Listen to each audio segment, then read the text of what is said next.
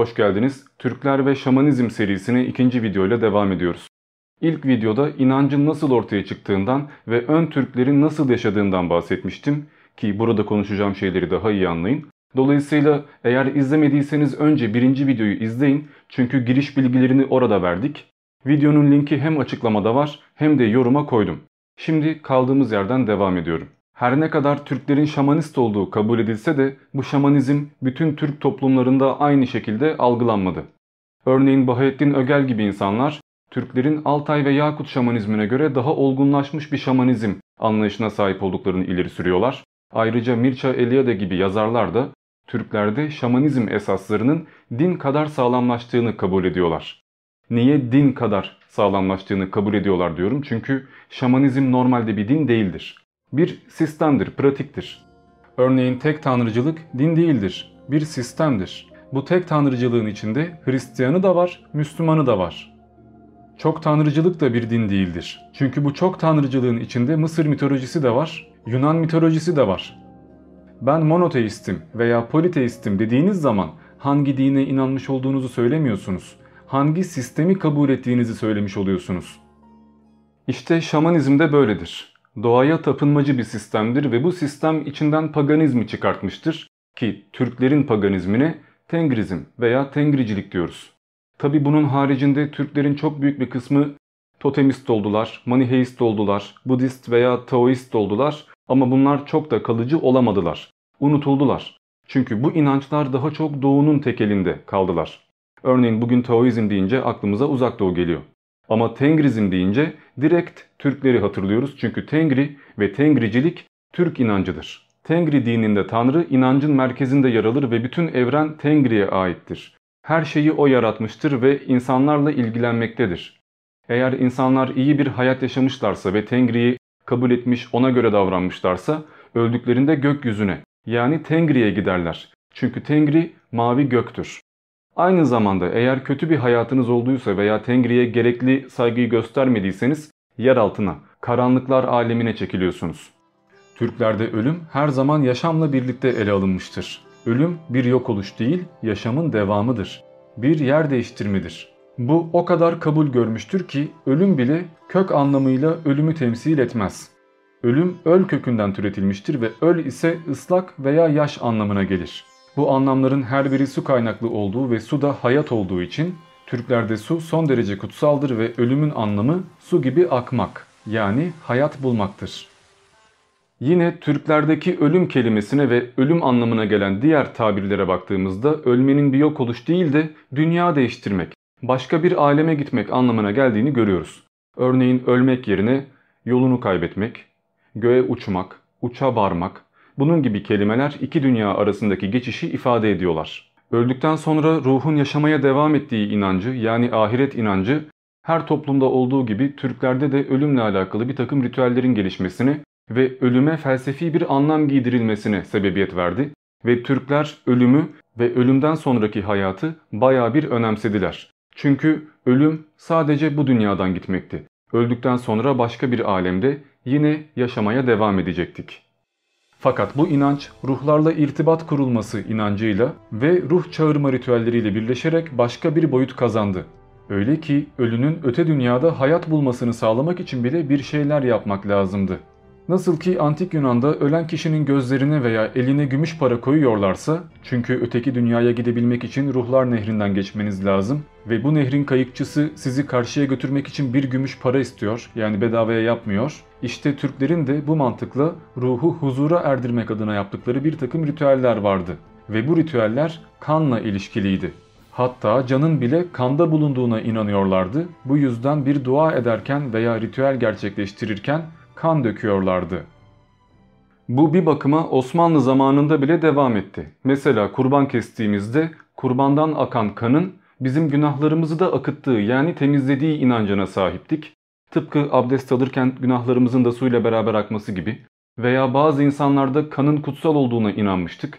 Örneğin hükümdarlarda, asillerde çünkü onlar çok büyük mertebelere geldiklerine göre onların kutsanmış olması lazımdı.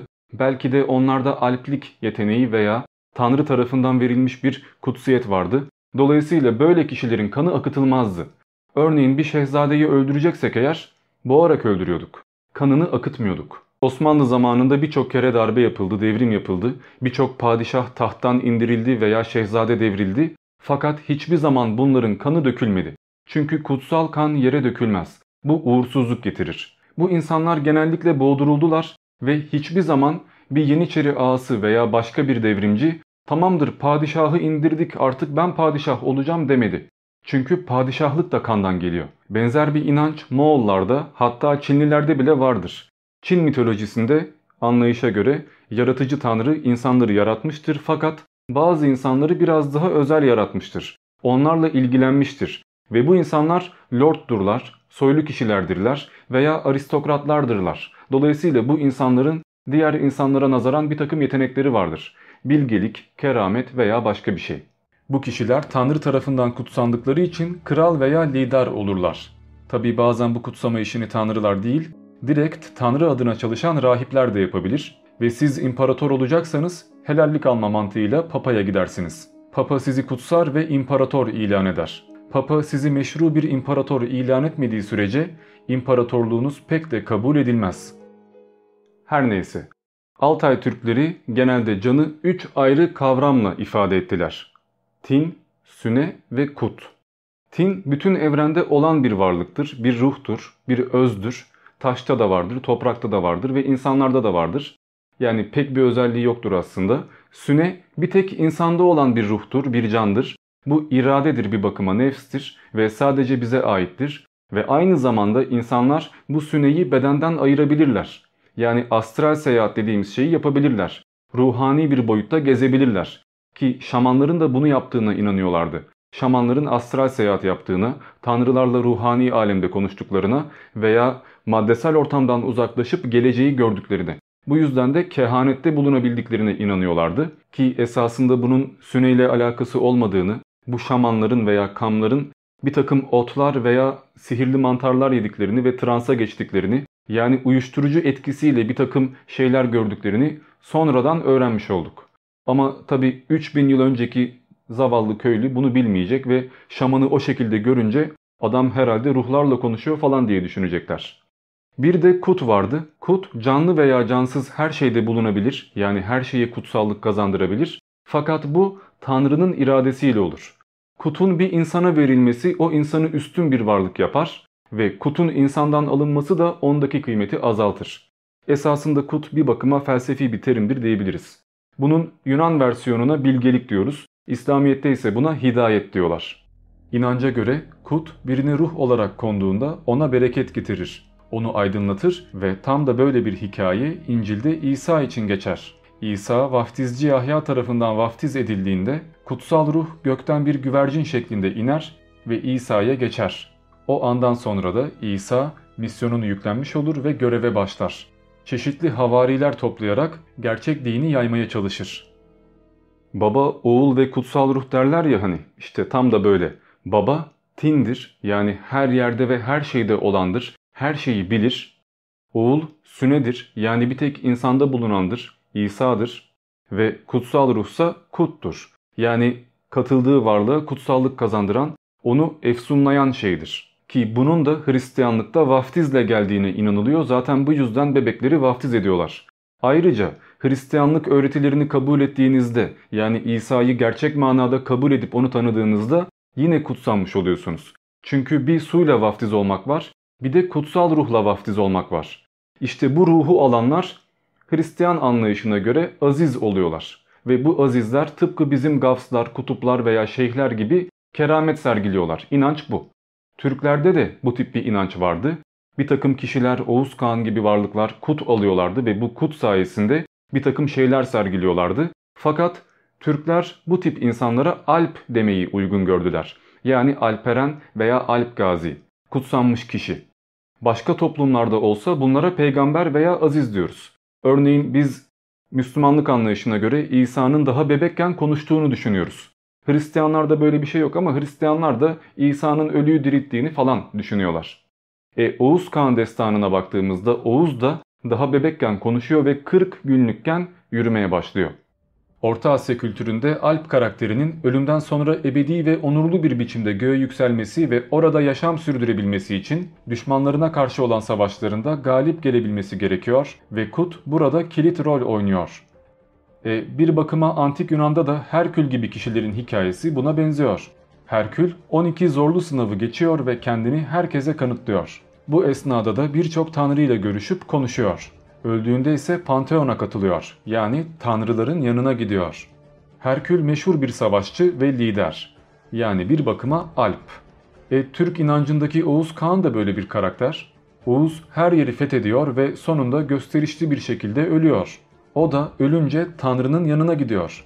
Ve benzer bir örnek çarmıhta ölen İsa için de verilebilir. Hristiyanlar İsa'nın kendini bütün insanlık için feda ettiğine ve Tanrı ile birleştiğine inanıyorlar. E zaten Hristiyanlardaki cennet anlayışı da bir bakıma böyle. Ölüyorsunuz ve İsa ile buluşarak onunla yemek yiyip içerek sohbet ederek yaşıyorsunuz. Bunun bir benzeri yine Vikinglerde vardır yani İskandinavlarda vardır. Valhalla inancı derler buna. Bir savaşçı savaşta öldü diyelim. Öldüğünde tanrıların olduğu bölgeye gider. Tanrılarla, Odin'le, Thor'la konuşur, yemek yer ve savaşır. Çünkü savaşçının hayatı alplikle, savaşla geçtiği için öteki dünyada da savaşmaktan keyif alır. Tabi ölmeyeceği için sonsuza kadar savaşabiliyor ve yeteneklerini mükemmelleştirebiliyor. Bunun haricinde Vikingleri ve bu tip savaşçıları öldüklerinde eşyalarıyla beraber gömüyorlar. Kılıcıyla, zırhıyla veya edindiği ganimetlerle. Çünkü öteki dünyada bunların ona zenginlik kazandıracağına ve buradaki zırhı ve kılıcıyla orada savaşacağına inanmışlardı. Yani fetihi ve yağmayı bir bakıma bir tek bu hayat için değil, öteki hayat için de yapıyordunuz. Yine bu anlayışı Türklerde görebiliyoruz. Türklerde de bir alpi veya devlet liderini öldüğünde eşyalarıyla beraber gömüyorsunuz. Çünkü bu eşyalarla beraber öteki dünyada yaşayacağını düşünüyorsunuz. Hatta ve hatta atıyla beraber gömüyorsunuz. Çünkü o ata öteki dünyada yine bineceğine inanıyorsunuz. Bunun haricinde Cengiz Han gibi büyük karakterleri gömdüğünüzde onun mezar yerini bilen kişileri bile bir bakıma öldürüyorsunuz. Çünkü mezar yerleri kutsaldır ve bu tip hükümdarların mezarları açılmamalıdır. Bunlara dokunulmamalıdır çünkü o mezardan çalınan bir şey ahirette de o kişiden çalınmış olur. Türklerde ölen kişi ilkbaharda öldüyse sonbaharda gömülüyor, kışın öldüyse de ilkbahar veya yaz mevsimlerinde gömüyorlar. Ve bu kadar ay geçerken de ölü çürümesin diye onu tahnit dediğimiz mumyalamaya benzer bir yöntemle bekletiyorlar. Yani cesedi korumaya alıyorlar. Ki bunu Atatürk'e de yaptık aslında anıt mezar veya anıt kabir yapılana kadar ceset bozulmasın diye tahnit ettik. Tabi birçok kişi bunu mumyalamakla karıştırıyorlar ve Atatürk'ü Firavun gibi putlaştırdığımızı ima ediyorlar. Tabii ki bu sadece bir spekülasyon. Devam edersek eski Türk inancına göre ölü gömüldükten 40 gün sonra yani 40'ı çıkınca o kişi için onu sevenler, tanıyanlar, saygı duyanlar toplanıyorlar ve onun ruhuna dua ediyorlar. Onu anıyorlar. Ki bu gelenek bugün hala devam ediyor. Bugün birisi öldükten 40 gün sonra mevlüt dediğimiz bir anma töreni yapıyoruz. Ona dualar ediyoruz ve bu duaların ona yardımcı olacağını düşünüyoruz. Halbuki bu İslam inancında yoktur. Mevlüt dediğimiz şey peygamberin doğum gününü kutlama merasimleridir. Ama biz bunu ölen kişi arkasından yapılan bir ağıta çevirdik. Neyse bütün inançlarda illaki benzerlikler bulunur. Bu bazen inanç ortaya çıktığı anda görülen bir şeydir. Bazense insanlar eski inançlarıyla yeni inançlarını birleştirirler ve hangisinin eski hangisinin yeni olduğunu bile unutabilirler. Mesela Türklerde yaratılış 3 şekilde gerçekleşmiştir. Yani evren 3 katlıdır. En baştaki fikir buydu. Gökyüzü, dünya ve yeraltı. Ki bunun bugünkü versiyonuna cennet, dünya ve cehennem diyoruz. Ve antik Yunan'da da benzer bir inanç vardı. Panteon, dünya ve Tartaros vardı. Buradaki Tartaros cehennem benzeri kötü ruhların gittiği azap görülen bir bölgeydi ve yer altındaydı. Fark ederseniz bazı mezheplerde ve birçok Müslümanda cehennemin dünyanın altında olduğuna dair bir inanç olduğunu göreceksiniz. Bunun sebebi işte bütün bu inançlarda bulunan yeraltı dünyası fikriydi. Çünkü evren 3 şekilde yaratılmıştı. En iyi olan, mükemmel olan şey gökteydi, tanrıların olduğu bölgeydi Dünya ise ne iyi ne kötüydü arada kalmıştı yani Araf'tı ve en kötü olan bir tek kötülüğün bulunduğu bölge ise yeraltıydı. Zaten bütün şeytanlar veya kötü varlıklar da karanlıktan, yer altından geliyorlardı. Tabi bu üçlü anlayış sistemi değişmedi, olduğu gibi kaldı fakat buna bazı ayrıntılar girildi. Mesela cennet, dünya ve cehennem yine var ama evrenin yaratılışı 6 günde meydana geliyor. Tevrat'a baktığımızda Tanrı 6 günde evreni yaratıyor ve 7. gün dinlenmeye geçiyor. Yine İslamiyet'e baktığımızda 6 evrede veya 6 günde evren yaratılışı olduğunu görüyoruz. Ama Türklere baktığımızda bunun iki versiyonu var. Çünkü Türkler birçok milletten ve dinden etkilendiler. Örneğin Batı Türkleri Hristiyanlardan bayağı bir etkilendi. Hristiyanlardaki 7 kilise, 7 dağ, 7 ölümcül günah, 7 aşamalı kıyamet veya yaratılıştaki 7 gün kavramını aldılar ve 7'yi kutsallaştırdılar. Doğu Türkleri ise biraz daha İskandinavlardan ve başka milletlerden etkilenerek 9 katlı bir yaratılış tasvir ettiler. Örneğin İskandinavlarda Yggdrasil ağacı vardır. Bu ağaç 9 dallıdır ve evren de 9 katlıdır. Dünya bu katlardan biridir ve başka dünyalar da vardır. Aynı şey Türkler için de geçerli. Türklerde de kutsal yaratılış ağacı vardır ve bu ağaç 9 dallıdır. Eski Türkler genellikle çınar ve kavak ağaçlarını bu ağaca benzettiler. Fakat son dönemlerde servi ağaçları hayat ağacı olarak görüldü ve mezarlıklara bile ölümü ve hayatı sembolize ettikleri için servi ağacı dikilmeye başlandı. Batıdan etkilenmiş Türklerde yine bugün bir iki inançta gördüğümüz bir ritüel görüyoruz. O da şudur. Kişi öldüğünde bir çadıra veya kurgana koyulur ve bu tapınağın, bu şeyin etrafında 7 tur dönersiniz. Onu sevenler, saygı duyanlar suratlarını keserek, gözyaşını kanla birleştirerek ona dua ederler ve bu 7 tur dönüşün anlamı da şudur. Göğün 7 katı olduğuna inandıkları için bu ruhun 7. dönüşle 7. kata çıkacağına inanmışlardır. Yani ölen kişi cennete gidebilsin diye böyle bir şey yaparlar. Ve bugün tamamen benzer mantıkla başkasının ruhunu değil de kendi ruhumuzu cennete taşımak adına bir tapınağın etrafında veya bir binanın etrafında 7 tur dönüyoruz. Yani tavaf ediyoruz. Ki bu 7 kere dönme ve tavaf etme ayini zaten putperest Araplarda İslamiyet'ten önce de vardı. İsaf ve Naile adında iki tane putun olduğu dağların ortasında dönüp duruyorlardı ve zamanla bu İsaf ve Naile Safa ve Merve haline geldi. Putlar değişti fakat inanç ve ritüel aynen devam etti.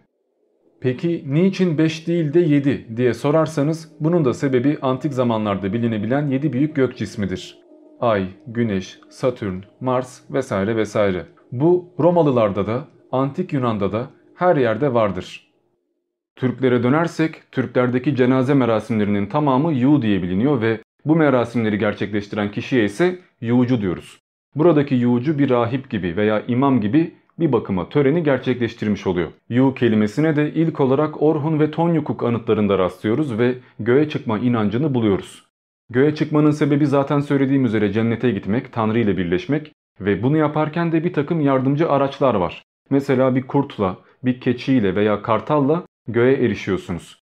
Ki bunun benzeri yine Burak isimli bir binekle göğe çıkan yani miraç yapan peygamber örneğinde var. Ayrıca Türklerde göğe çıkmak için kullanılan iki başka araç var. Birincisi şamanlar yani biz ölünce ruhumuzu bir rehber gibi gökyüzüne götürecek olanlar. İkincisi ise hayat ağacı. Hayat ağacı eski Türk inancına göre bu dünyanın ortasından geçtiği düşünülen dünyayı öte aleme ve demir kazığa bağlayan ağaç olarak kabul edilir. Demir kazıksa daha önce de bahsettiğimiz Sirius'tur ve köpek takım yıldızında bulunur.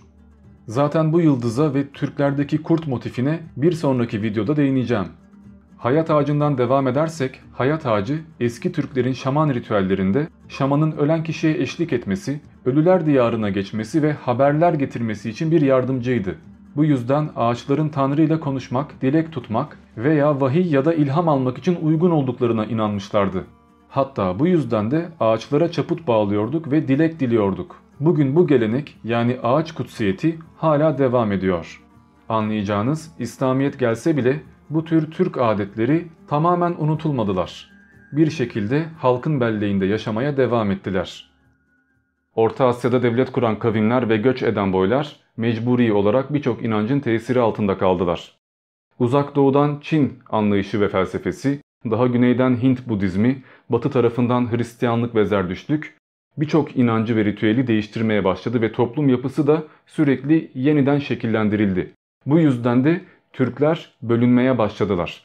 Bir kesim başka bir inancı kabullendi, başka bir kesimse bu inanca karşı geldi. Bu yüzden de gerçekten köklü bir imparatorluk oluşturamadık. 3. ve 4. yüzyıllarda Hristiyanlığın ve Zerdüştlüğün bayağı etkili olduğunu, 7. ve 8. yüzyıllarda ise İslamiyetle beraber Maniheizmin de Türk milli birliğini bayağı bir dağıttığını görebiliyoruz. Milli birlik konusunda pek bir şey söylemeyeceğim ama şamanizm inancının dağılmak zorunda kalmasını yine bir bakıma mecburi karşılıyoruz. Çünkü şamanlığın devri geçiyordu. Neticede her dinin bir ömrü vardır ve illaki dinler bir süre sonra tarihe gömülürler. He, gömülmüyorlarsa ne yaparlar? Başka dinlerle birleşip iyice asimile olup yeni bir din gibi ortaya çıkarlar. Örneğin Hristiyanların bir pagan geleneği olan Saturnalya kutlamalarını ve Mitra'nın doğum günü olan 25 Aralık'ı İsa'nın diriliş günü yani Noel yapmaları gibi. Hristiyanlığın ilk 300 yılında Noel kutlaması diye bir şey yoktu. Bunlar paganizmin yortularıydı.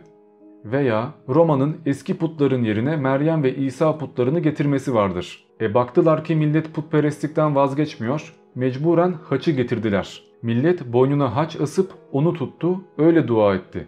Hatta kiliseye gittiğinde de çarmıha gerilmiş İsa heykelleri karşısında diz çöktü ve yalvardı. Veya Araplar eskiden Lat, Menat, Uzza'yı koyar, onlara secde ederlerdi. Onlar için oruç tutarlardı. Şimdi ise aynı şeyleri başka bir tanrı için yapıyorlar. Şimdi 25 Aralık'tan bahsettik ama bir de bunun benzerlerinden bahsetmek lazım.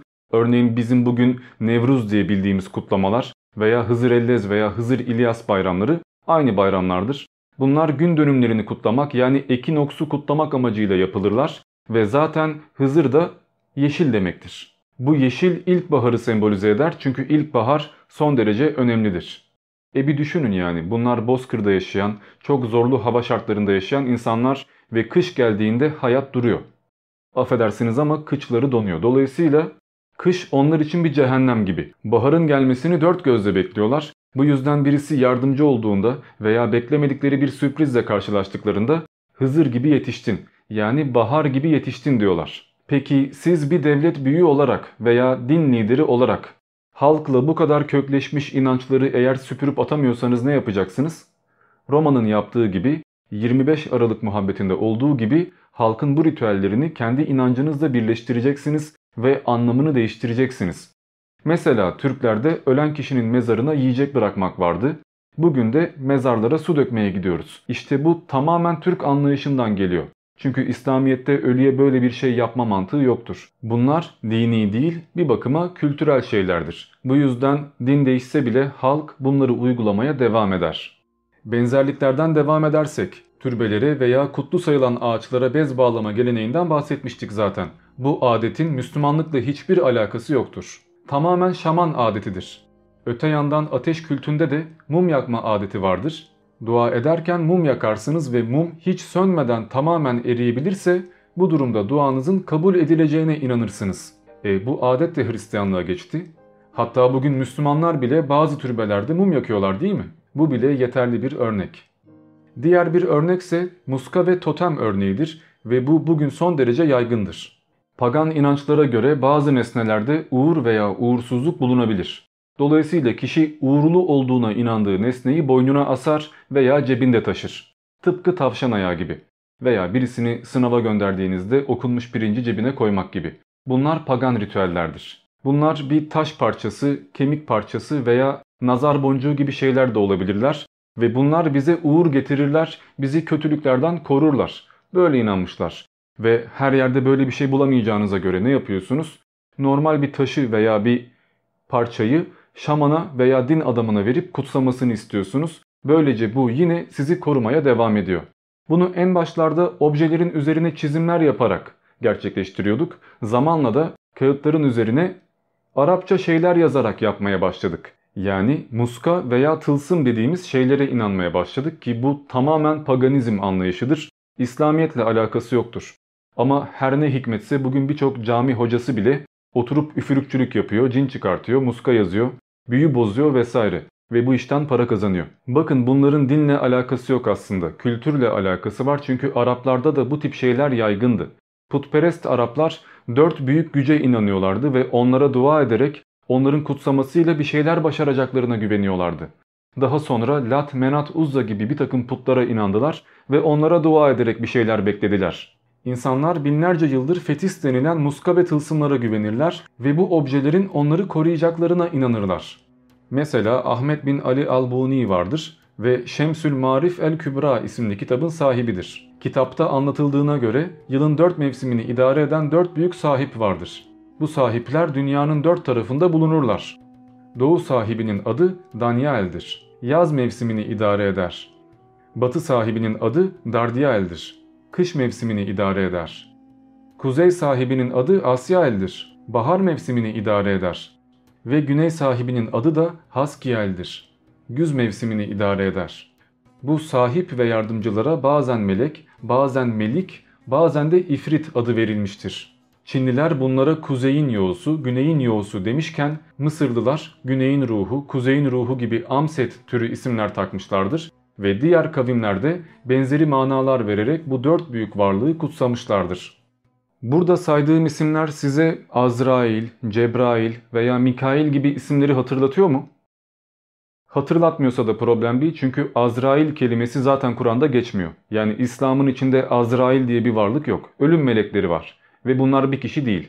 Ama gerek hadislerle gerek yine pagan anlayışlarla Azrail adını günümüzde bile hala kullanıyoruz. Çünkü bunun eski versiyonuna Azazil deniliyordu ve bu Arap mitolojisiydi. Kutsal dörtlü anlayışından devam edersek tıpkı dört büyük melek gibi veya mahşerin dört atlısı gibi bu inanç da bütün dinlerde mevcuttur. Çünkü insan her şeyi dörde bölmüştür. Mesela evrendeki dört yön doğu, batı, kuzey, güney veya yukarı, aşağı, sağ, sol anlayanlar anlamıştır.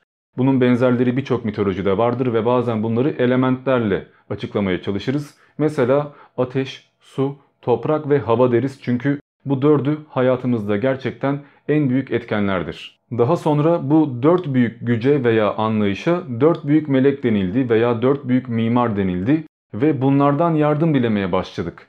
Bir işimiz gücümüz olduğunda onlardan istiyorduk. Çünkü bunların bazıları tıpkı Mikail gibi hava olaylarını yönetiyordu. Mesela yağmur dualarını buna yapıyorduk.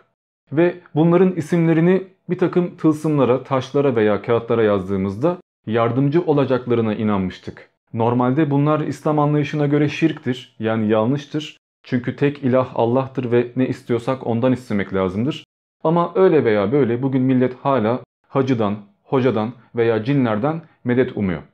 Bunun da tabii ki kökü Kabalizm dediğimiz Yahudi anlayışına gidiyor. Skolastik, karanlık bir öğreti.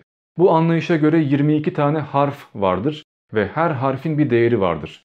Bu harfler kutsallık barındırırlar ve bu harfleri doğru sırayla kullandığınız zaman bir mucize yaratırlar. Mesela melek adları veya Tanrı'nın adı Yehova veya Yahve bu sistemle oluşturulmuştur ve bir kutsallığı vardır. Bu adı kullanmak bize yardımcı olur. Bu isimleri kullanarak büyü yapmak veya büyü bozmak mümkündür. Hatta ve hatta ebced hesabıyla hayatınızı hesaplamak bile mümkündür. Bir kişinin adından, doğduğu günden veya babasının adından bile kaç yaşında öleceğini, hangi büyük işleri başaracağını öğrenebiliyorsunuz. Tabi inanç bu. Gerçekte böyle bir şeyi başarıp da kanıtlayan kimse olmadı. Ama kehanet ilmi bile bir bakıma böyle ortaya çıktı. Kralların veya ünlü kişilerin adlarına bakıp onların imparatorluklarıyla veya hayatlarıyla alakalı bir takım öngörülerde bulunuyorsunuz ve kahin veya büyücü oluyorsunuz. Daha sonra sizi baş katip yapıyorlar ve yüksek makamlara getiriyorlar. E 3-5 tane şifalı ot kullanmayı da biliyorsanız yani tıp ilmiyle veya bunun daha ilkel ve çarpık versiyonu olan simya ile uğraşıyorsanız tamamdır. Bu kişilerin bir takım şeyler gerçekleştirdikleri ve hatta metafiziksel varlıkları yönettikleri bile birçok inanca girmiştir. Zaten bu yüzden din adamlarından baya bir korkulmuştur. Hatta birçok kere din adamları kraldan bile daha çok korkulan kişiler haline gelmişlerdir. Antik Mısır'da da örneğin güneşin ne zaman tutulacağını, ne zaman ayın kapanacağını kestirebilen bir takım astronomlar bakın bizim lafımızı dinlemezseniz dünyayı karanlığa boğarız ha bu da size uyarı olsun diyerek bir tarih verirler ve o gün gerçekten güneş tutulduğunda dünya karanlığa girdiğinde millet bunu bu büyücülerin yaptığına inanır ve korkusundan hemen itaat ederdi. Yani bu çok eski bir yöntem aslında. Bütün bu yabancı dilde dualar veya Enokyan Maji dediğimiz melek dilinde dua etme şekilleri böyle ortaya çıktı. halkın anlamadığı veya anlayamayacağı kelimelerle bir takım sözler söylüyorsunuz ve bu sözlerin efsunlanmış olduğunu iddia ediyorsunuz. Bu yüzden bir cine ayet okur veya Allah derseniz korkar. Çünkü bu isim sihirlidir. Hatta Kur'an'da da elif, lam, mim gibi bir takım kutsal harfler bulunduğundan sure veya dua okumak bu tip kötü varlıkları kovacaktır. Ya da Hristiyan anlayışına göre masum bir bedeni ele geçiren kötü bir ruha İsa'dan veya Tanrı'dan bahsettiğinizde kaçacaktır. Bu logosun yani sözün diğer bir deyişle ol der olur ayetindeki olun gücüdür. En azından inanç böyle. Bu Kabala dediğimiz büyücülük ilmi en başlarda Antik Mısır'dan beri bir takım Yahudilere öğretiliyordu ve kutsal soydan devam ediyordu. Daha sonra Siyonizm gibi, Masonluk gibi bir takım kuruluşlar da bu Kabala anlayışını bir tek yüksek mertebedeki üstadlara öğrettiler. Tabi iddia bu. Ama zamanla özellikle 13. asırdan sonra İspanya bölgelerinde bu Kabala ilmi fakir Yahudilere de geçmeye başladı. Ki fakir Yahudi olur mu o da ayrı bir konu. Anlayacağınız halk tabakası bu ilme ulaşmaya başladı ve daha sonra Endülüs kalıntılarıyla bir takım imamlar, hocalar bile kabalacılığı öğrenmiş oldu. Ve bizim cincilik, tılsımcılık veya üfürükçülük dediğimiz meslek bir bakıma halkın kökenine yerleşti. Bugün bile hala devam ediyor. Tabi bunun bu kadar kolay girmesi ve kabul edilmesi bir tek kabalacılıkla alakalı değil. Çünkü hem Araplarda hem de Türklerde zaten bu tip şeyler yapan insanlar vardı. Türkler bunlara şaman veya kam diyorlardı ve bu kamlar ruhlarla konuşuyordu, insanları kutsuyorlardı, bir takım mucizevi şeyler gerçekleştirip ölüyü bile diriltiyorlardı. Ayrıca İslam Anadolu'ya yayılıyorken bazı fikir önderleri vardı.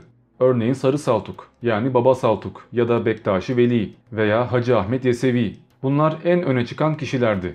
Sarı Saltuk daha çok Balkan bölgelerinde etkili oldu ve tasavvufi bir anlayışla daha barışçıl bir İslam resmiyle halkı dine davet etti. Öte yandan Şeyh Edebali gibi, Baba İlyas gibi insanlar da bu inançların halk tarafından kabul edilmesine yardımcı oldular. Ahmet Yesevi'nin öğretileri sufizmdi yani bir bakıma tasavvuftu ki bugün bunları spiritüalizm adıyla biliyoruz. Ve bütün toplum bunu olduğu gibi kabul etmedi çünkü Maniheisti var, Budisti var, başka bir inancı olan boylar var. Dolayısıyla Yesevi gibi bir takım kişiler gittikleri bölgelerde o bölgenin inancıyla İslamiyet anlayışını yeniden yorumladılar. Zaten bu yüzden birçok tarikat ve cemaat oluştu. Bunların Budizme yakın olanları Mevlana gibi kişileri çıkarıyor, vahdet kavramını geliştiriyorlar. Şamanizme yakın olanları da Türk kültürüne ve Türk adetlerine dayanan ama görünüşte Müslüman olan bir inanç geliştiriyorlar. Bunların haricinde vefailik var, kalenderilik var, haydarilik var, varoğlu var. Bunların hepsi bir bakıma İslamlaşamıyor olmamızın bir ürünüdür. Türkler İslamiyet'i direkt almadılar yani kabul etmediler. Başlarda baya bir savaş yaşandı, kan döküldü. Kılıç zoruyla Müslüman olan büyük bir zümre vardı. Ve yüzyıllar boyunca buna direnen ve İslamiyet'i Emevilerden, Abbasilerden veya İran halkından öğrenmemeye, inancını korumaya çalışan büyük bir topluluk vardı. E, zamanla tabii ki onlar da asimile olmaya başladılar. Güçleri yetmedi ve İslamiyet anlayışını kendi anlayışlarıyla yani şaman öğretilerle birleştirmiş oldular. Ki bugün buna Türk İslam sentezi diyoruz ve bu hala devam ediyor. Bu yüzden bugün halkımızın İslamiyet öğretisi zannettiği birçok şey normalde şamanizmden geliyor. Veya Kur'an'da yazıyor zannettikleri birçok olay da ve kişi de esasında ya Arap mitolojisinden ya da Türk inançlarından kalma. Biz bir tek dini değil bir bakıma kültürü de almak zorunda kaldık ve bu ters etki yaptı.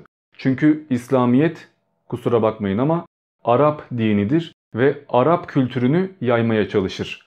Kur'an'da yazan şeyleri bilemiyoruz. Tamam onlar yorumlanabilir ama baktığınız zaman hiçbir Arap devleti ve hiçbir İslam devleti senin dinin sana benimki bana politikası izlememişlerdir. Her yere cihad yapmışlardır ve özellikle Arap tapınmacılığını aşılamaya çalışmışlardır. Hatta Emevi devleti kendilerini üstün ırk görmüşlerdir ve Türkleri de şeytanın soyu gibi adlandırmışlardır. Bu yüzden de sizin İslamiyet'i aldıktan sonra bir tek ben Müslümanım demeniz yetmiyor.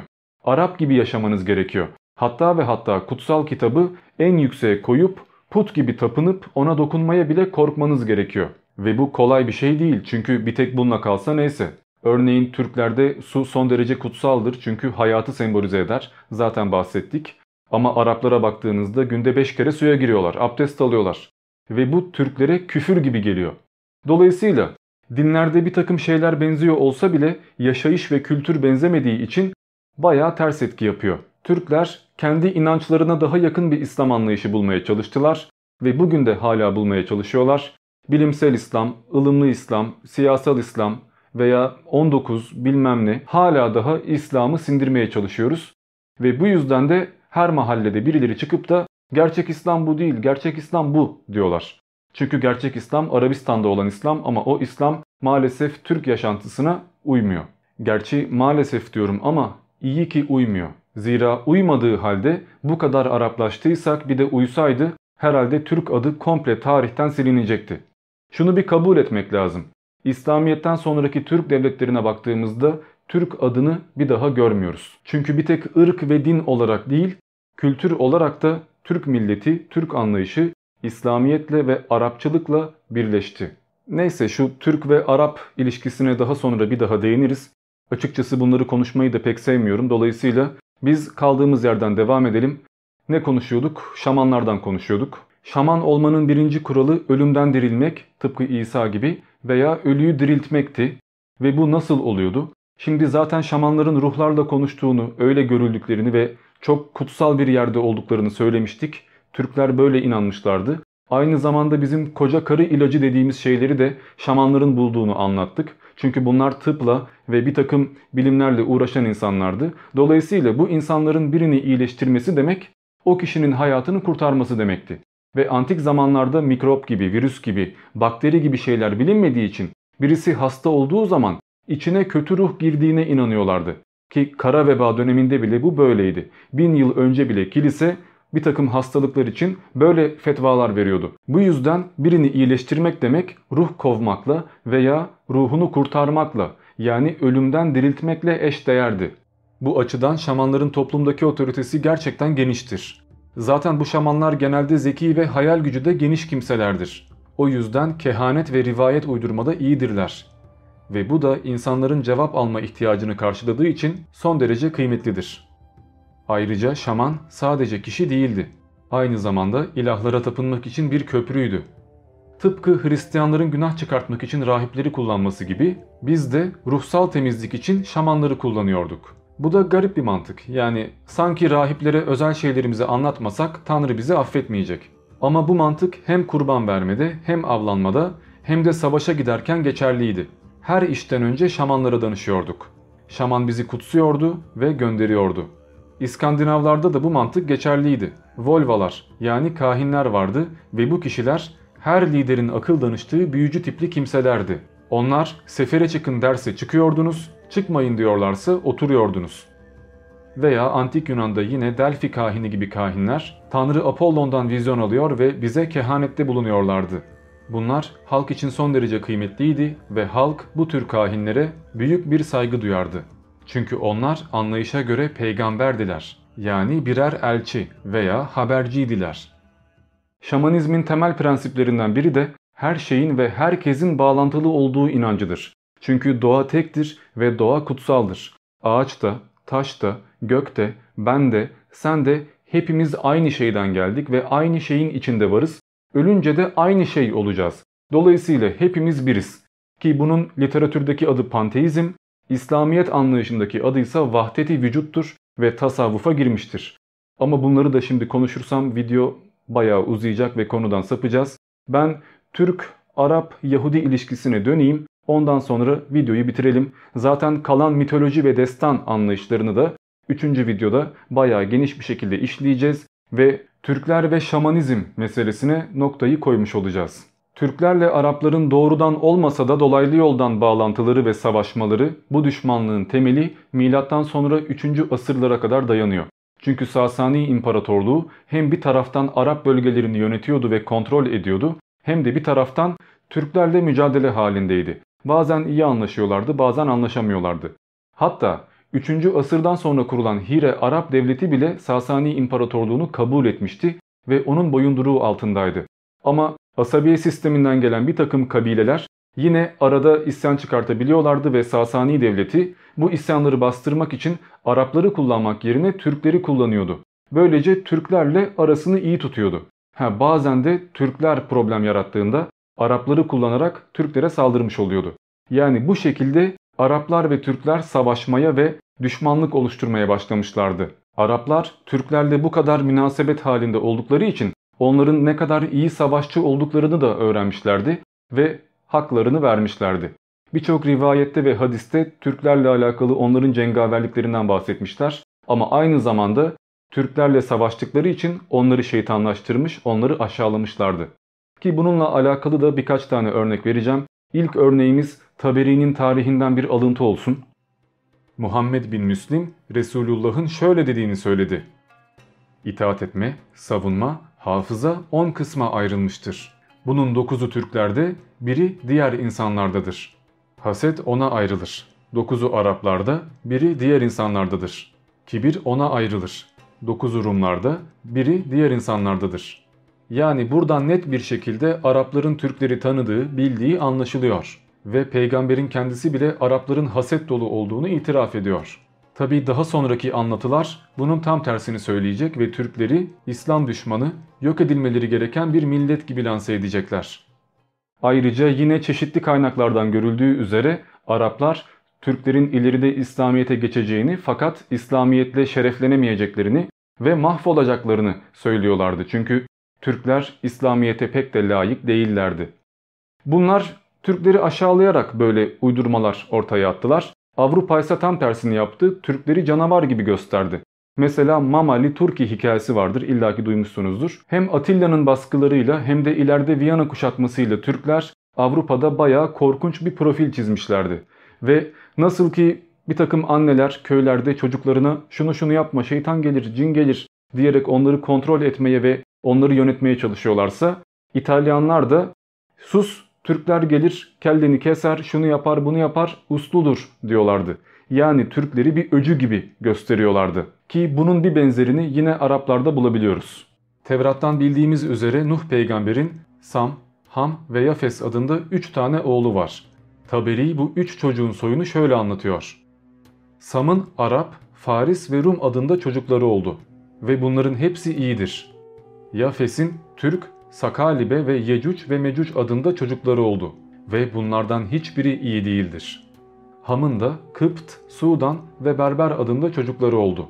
Bakın Yafes'in çocukları olan Türklerin resmen Yecüc ve Mecüc'e indirgendiği ve kötü bir kavim şeklinde resmedildikleri gayet açık. O yüzden Arapların Türk düşmanlığı çok eskilere dayanır ve hiçbir şekilde Müslüman olsanız dahi Araplar Türkleri kardeş olarak görmemişlerdir. Bunu zaten birçok kaynağa baktığınızda görebilirsiniz. Bunlar da benim kendi uydurmalarım değildir. Yani sırf Şerif isyanında bile Arapların ne kadar Türkleri sevdiğini görmüş olduk. Ama neyse bu anlayışa göre Araplar peygamberlerin geldiği ırktır ve Araplar kutsanmıştır. Tıpkı Yahudilerin kutsal ırk olması gibi Araplar en önemli, en iyi ırktır ve bütün iyi insanlar da Araplardır. Ama burada bir çelişki var. Çünkü nerede bir toplum azmışsa, sapmışsa oraya peygamber göndeririz diyen bir Allah'tan bahsediyoruz. E Araplar nasıl bu kadar iyi insanlarmış ki sürekli onlara peygamber göndermek zorunda kalmışlar? Gel de anlat yani. Fitne Arap'tan çıkar diye bir atasözü var ve boşuna değil. Ve bunu söyleyince de ben İslam veya Arap düşmanı olmuyorum. Burada ırkçılık yapmıyorum. Bu anlattıklarımı görmemek için kör olmak lazım. Tarihe baktığımızda görüyoruz. Sırf Kuteybe bin Müslim'in yani bir Emevi liderinin Türk topraklarında binlerce Türk'ü iki sıra halinde 40 fersah yola asarak öldürerek bıraktığı ve yaptığı katliamlar Talkan, Curcan bunlar bilinen şeylerdir ve bunlar çok geç değildir. 710 yılından bahsediyoruz yani peygamber öleli daha bir asır bile geçmemiş. Zaten bu yüzden diyorum Türkler kılıç zoruyla Müslüman oldular fakat daha sonra asimile olarak kendi istekleriyle İslamiyet'e geçtiler. Çünkü İslamiyet en başlarda hiç de öyle gülle falan yayılmadı. Maalesef birçok savaş yaşandı ve Türkler bükemedikleri eli öptüler. Eğer Türk toplumları bir imparatorluk olabilselerdi yani bir kısım Budist, bir kısım Maniheist, bir kısım başka bir şey olmasaydı birleşmiş olsalardı muhtemelen böyle asimile olmayacaklardı ve bugün hala Türk inançları büyük ölçüde devam edecekti ama o kadar çok şeyle uğraşıyorduk ki bir de Araplarla uğraşamadık. Peki niçin Türkler diğer inançları daha kolay kabul ettiler de iş İslamiyet'e gelince ters etki yaptı? Bunun da sebebi yaşayış biçimi. Çünkü Türk inancı uzak doğuya gerçekten benziyor. Hatta Japonların Shintoizm anlayışı ve onların yaratılış destanı bile yine bizimkine benziyor. Zaten bu yüzden Japonlarla daha iyi anlaşıyoruz. Adamlar dünyanın öbür ucunda ama kafa yapısı aynı. Araplar affedersiniz kıçımızın dibinde ama bir türlü barışamadık. He şunu söylemek lazım. Muhtemelen Araplar olmasaydı da Roma bizi bir şekilde asimile edecekti. Milletler arasında ortak inanç ve figürlerin kıymeti çok büyüktür ve bunlar iyi bir bağ kurarlar. Ve Roma'nın kuruluş efsanesinde geçen Remus ve Remulus isimli iki kardeşin bir kurt tarafından büyütülmesi ve emzirilmesi bizdeki Bozkurt destanına ve Aşina ya da Asena gibi kurt figürlerine bayağı benziyor. Ve bu yüzden Türkler Rumlaşırken bu kadar mücadele etmeyeceklerdi. Neyse video yeterince uzadı. Zaten birçok mitolojiden ve kültürden de örnekler verdik. Kalan birkaç ayrıntı var. Bunlar daha çok mitoloji ağırlıklı ayrıntılar. Onları da bir dahaki videoda anlatmaya çalışacağım. Ama şimdilik bu kadar. Ben Diamond 3. ve son bölümde görüşmek üzere.